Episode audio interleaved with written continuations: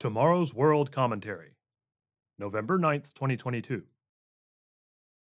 Promises Made, Promises Kept, by Roger Meyer. Read by William Williams. Article begins. People often make promises that they fail to keep, and if you are like most people, you are tired of empty promises. There are few among us who haven't experienced these from one person or another. During political campaigns, we are bombarded with ads attacking the opponent and their record, often highlighting promises on which they failed to deliver. Other leaders and individuals also make empty promises. You may be promised a promotion, a raise in pay and benefits, better hours, your own parking spot, and more. How often do these promises go unkept? Many who make promises are sincere in their desire to keep them. But whether in government, business, or any other enterprise, almost all human beings have failed to deliver on promises at one time or another. There is plenty of blame for failing to keep promises. Something unexpected happens, an unforeseen obstacle is encountered, a delivery is not made on time, there is an accident, the power fails, or other things happen that are out of our control, making it difficult or impossible to keep the promise we made. So, who can be relied upon to keep their promises?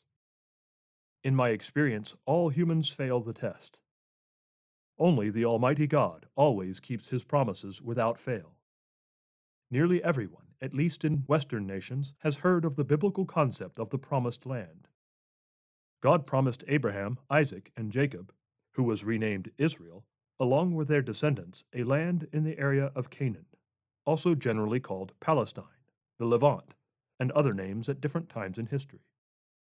In the biblical account, after the death of Moses, Joshua led the children of Israel in the conquest of this promised land.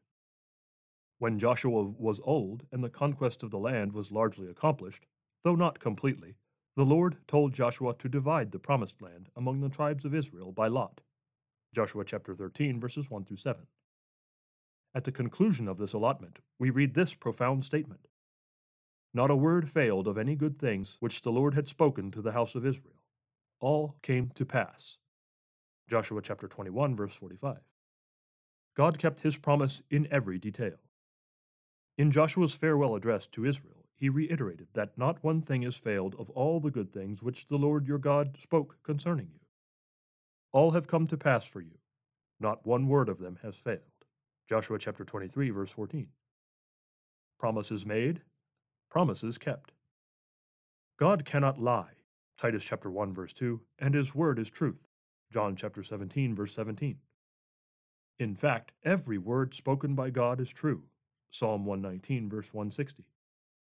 When God makes a promise, He is telling the truth, and He will keep the promises He makes, unlike humankind.